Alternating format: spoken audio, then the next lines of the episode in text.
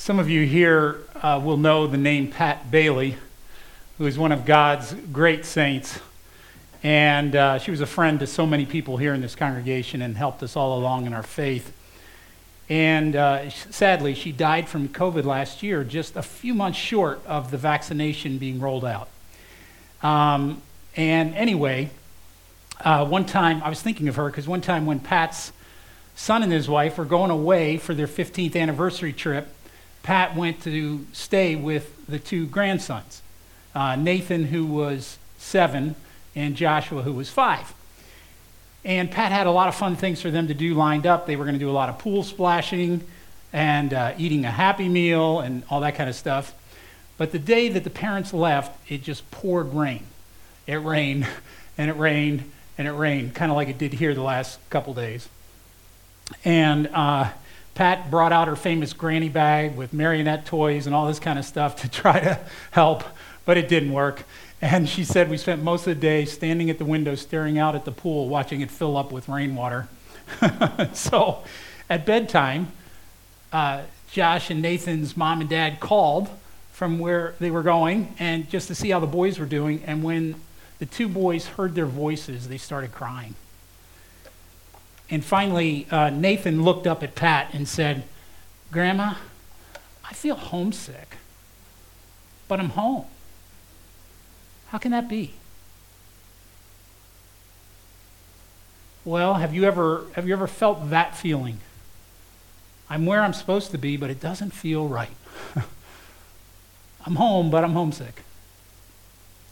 I felt that way this Wednesday when I read the news. Here were the headlines. Um, Higher food prices hit the poor and those who help them. Furor erupts at top consulting firm over helping the worst polluters.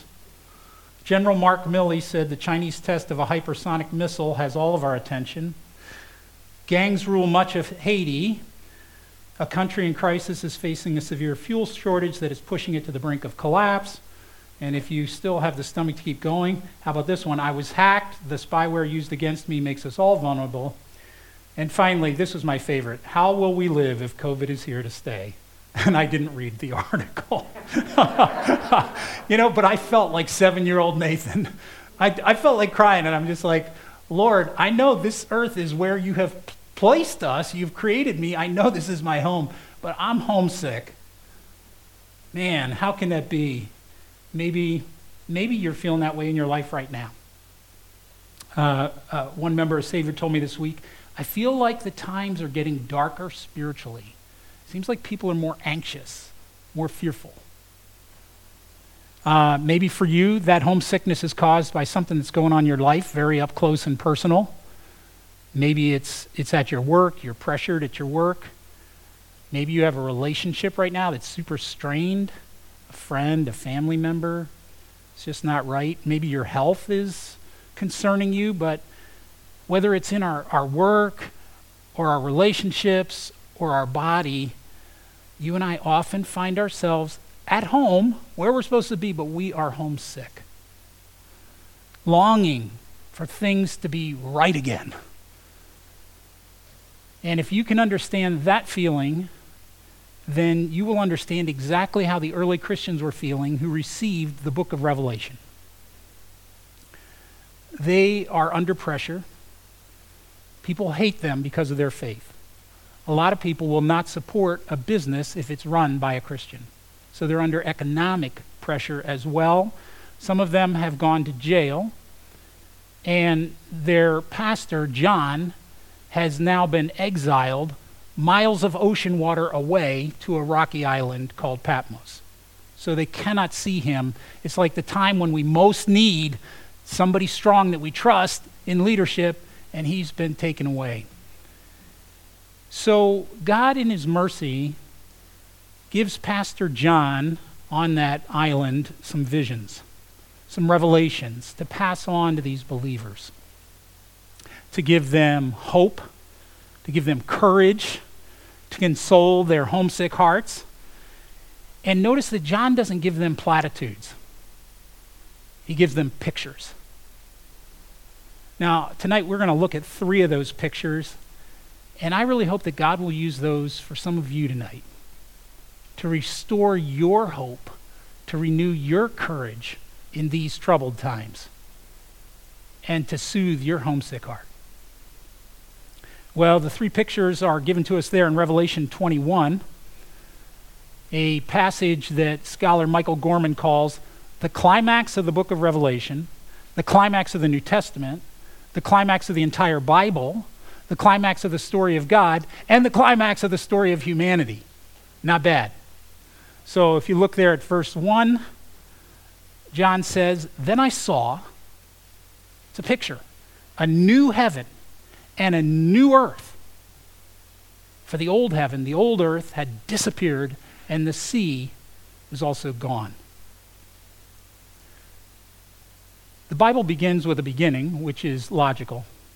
But here it ends with a beginning, a new beginning, a beginning of the beginning, like a re-beginning.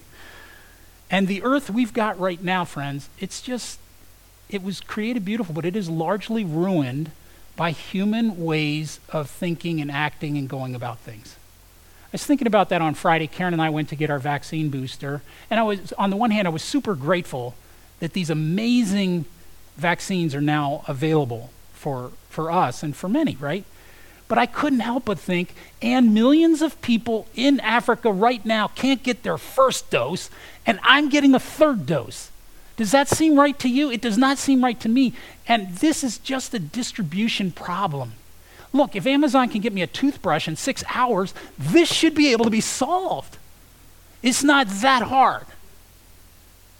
Or it could at least be improved. But there's always, in the way we humans go about things, those little tiny things called self focus, corporate profits, greed, whatever. So God shows John here's the blueprint of what I'm going to build a new earth, a new place for humans to live in, and a place where they will thrive. And John looks over God's blueprint and he notices um, you don't have an ocean on there, there's no sea. The sea, for the minds of most of the biblical writers, represents chaos. It represents all those powerful forces in life that you and I cannot control. And guess what? That's most of life. the older I get, the more I realize that. And just like the sea covers most of the earth, most of our lives we don't have control over. Inflation right now? Nope. The economy? Nope. A global pandemic? No. Political gridlock? Nope. The choices that our friends or our children make? No. And so now, though, in God's new blueprint for a new heaven and new earth, all those powerful, unstoppable, chaotic forces that bring so much grief to our hearts are gone. And John says, I saw it. God's new heaven and new earth, there's no sea. Now, notice one thing before we move on in this picture God's plan is not no earth. I tried the earth thing and now I'm done with that. God's plan is a new earth. Earth was created good, it just needs an extreme makeover planet edition or universe edition. One reason why you and I, as Christians, should care for the earth is because we're going to be here a long, long time. Yes, it needs God's renovation But Think about it God's preferred method of working is makeover. That's what He did for you and for me when we came to faith in God. He didn't say, I'm destroying you because you've been a sinner and you still are. He didn't do that. He moved into our lives by the power and presence of the Holy Spirit, and he decides, I'm going to do an amazing makeover on this place. I love those home shows. They always walk in, and the first thing they want to do is blow out some walls, right? We're going to get rid of that wall. We're going to get rid of that wall. We're going to open this up. And the people are excited and their eyes are going like this because they're thinking about the cost. But anyway, you know, when God moved into my life, He started like getting rid of some things. The language had to go, the dirty jokes had to go. He started moving in. He started changing and improving things my desires, my career trajectory, the way I was thinking about other people. All that began to change. And you know what? He's still on the site. The hammer's still going and the circular saw is still rolling. and until the day that God does the finishing touch, which is He gives me a, and you He will too, a glorious, strong resurrection body. Praise the Lord. I want it. And that's what God is going to do for everyone who follows Him. Now imagine what it must have been like for uh, Peter after Jesus has been killed. He is wrecked that his friend, who he followed closely for, for three years, he was his closest confidant, his, he always had Jesus' back, that kind of thing, and he's wrecked that he's gone. He's not coming back, and Peter knows I'm partly responsible. I didn't do what I could do. And so he's in this room that's locked down. They've gone into lockdown. And who comes walking in but Jesus? That cannot be right, but it is. He stands there talking. He shows them his side. He eats fish. I love that. It would be like if Pat Bailey walked in here right now and just came up the pew and we'd be like, Pat, Pat, what are you, what are you doing here, Pat? You died from COVID, Pat. Well, yeah, there was that. But I'm alive in Christ. I'm fully alive forever. And that's the picture that John sees. There's a new heaven, a new earth, no sea, resurrected people. Praise the Lord. When we are homesick, that's the picture we need to take in. But as beautiful as that is, that's just setting the stage for this next picture, picture two. Verse 2, John says, I saw the holy city, the New Jerusalem, coming down from God out of heaven like a bride beautifully dressed for her husband. I heard a loud shout from the throne saying, Look, God's home is now among his people. He will live with them, they'll be his people. God himself will be with them. Jerusalem is the picture of the place where God is fully visible, fully knowable.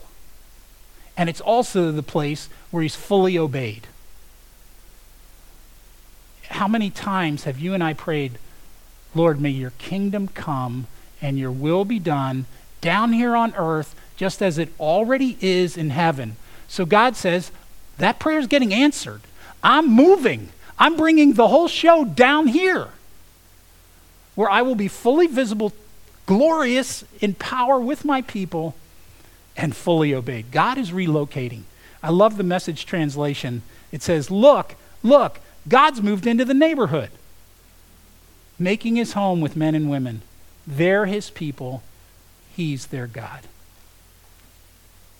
Mostly here on earth, one of the frustrating things is we get usually just glimpses of God. But one day, as we believe in Jesus, you and I are finally going to see the God that we've heard about and longed for. That is stunning to try to take in. So I thought about it this way some of you are artists here, and all your life you've had this longing for beauty, whether in whatever media or music or visual arts. And one look upon God, and you and I will find so much beauty we will not be able to breathe.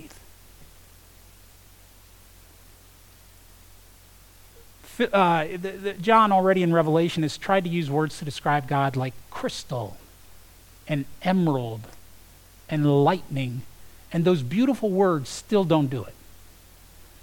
Philip Yancey writes this. He says, I have stood in the midst of Iguazu Falls in Brazil. I'm guessing some of you have too. As gorgeous tropical butterflies, winged bearers of abstract art, landed on my arms to lap up the moisture. I've crouched beside a bay in Alaska as a pod of feeding beluga whales made shiny crescents of silver in unison against the dark green water. I've sat under a baobab tree in Kenya as giraffes loped effortlessly under sunset clouds and a line of half a million wildebeest marched single file across the plain. Friends, if that is the beauty taking away our breath beauty of what God made on here on earth, what will it be like to view God Himself and to see Him We'll be lost in wonder. We'll say in words from the scriptures, You are the blessed and only Creator. You alone live in unapproachable light. Strength and beauty are in your sanctuary. I stand in awe of you in all your holy splendor. Are you homesick right now? Do you know things aren't right here? You'll see God. God's home will be among his people, he will live with them, and they will he, God himself will be with them. Praise the Lord. Well, that's picture number 2. When God relocates into our neighborhood, what happens? And John tells us in picture number 3. Verse 4 God will wipe every tear from their eyes, and there'll be no more death, or sorrow, or crying, or pain. All these, th- all these things are gone forever. What a moment. When God leans down, I imagine him just taking his thumb and just brushing away gently from your cheek the tears that you have in life. And to say, I see that. I know that. And you won't suffer that anymore. How just unbelievable. To wake up and be free from pain, to have your mind working the way you want it to, to never again be, be slandered or pushed out of a job or rejected or abused. Verse 5 The one sitting on the throne said, Look, I'm making everything new. What in your life right now needs to be made new? God, God declares, I'm making everything new, including that thing you're thinking about right now. I wonder if God knows that we have trouble sometimes taking in just how good and amazing this is because he says to John, Write this down. Get this. Make sure you do not miss this. this is trustworthy and true. This is, this is me saying this. Well, friends, seven year old Nathan, he needed his dad and mom at home to feel at home. That's what we need. Need our Heavenly Father to be home with us here if we're ever going to feel at home here. Are you under pressure? Are you discouraged about life? Discouraged about our country? Discouraged about the Christian movement? Discouraged about the world? Then picture what John pictures. I saw a new heaven and a new earth. God's home is now among his people, and God will wipe every tear from their eyes. Amen.